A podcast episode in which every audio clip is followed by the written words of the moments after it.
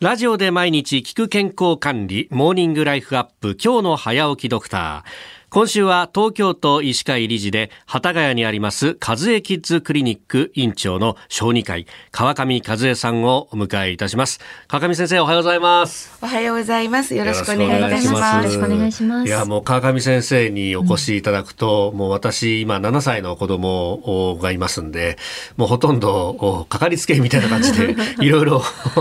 聞いてしまうんですが、今週も一つよろしくお願いいたします。お願いします。さあ、まずはですね、まあ、今週の投資のテーマとして、新型コロナ、あるいはインフルエンザから子供を守るためにということでお話を伺っていきますが、まずはコロナについてであります。コロナの感染状況、特に小児におけるということなんですが、まず、その前段階として、この小児科、小児の定義っていうのは、これ何歳ぐらいまでは小児っていうふうに考えるんですか？そうですね。大きい病院だと受付は15歳までっていう形が多いですね。中学校卒業ぐらいそうですね。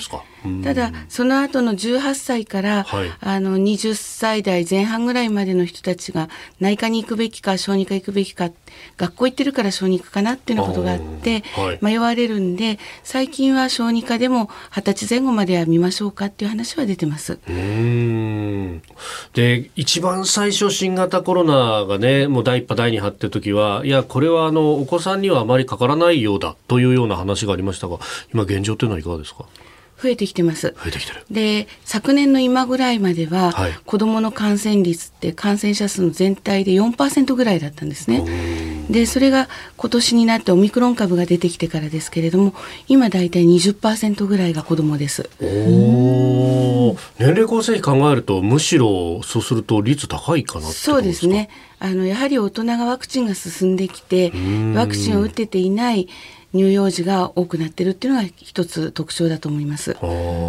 まあこれ小児といってもね、そのまあ小学生もあるいは乳幼児の方もいるしっていうその年齢層っていうといかがですか？ほとんど年齢の差はないです。ないですか？はい。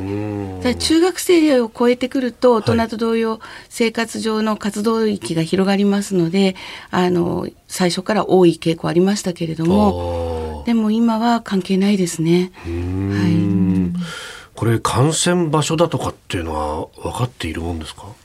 今までは親がかかって家庭内感染って言われてましたが、やはりオミクロン株になって、まあ、最初は親からにしてもその後保育園や学校で広がってもらってきてしまったっていうようなでそこからまた家族内感染に広がるっていうパターンが増えてます。そうそうそういう子どもたちが集まるような保育園幼稚園小学校クラスターとかも起こりうるということですかね。そうですねあのやはり最初の一例をどう見つけていくかっていうところを気をつけてないとふっと気づいたらクラス半分休んでたっていうようなことはありえます。どうですか？重症化する子たちっていうのはどのぐらいあるんでしょうか？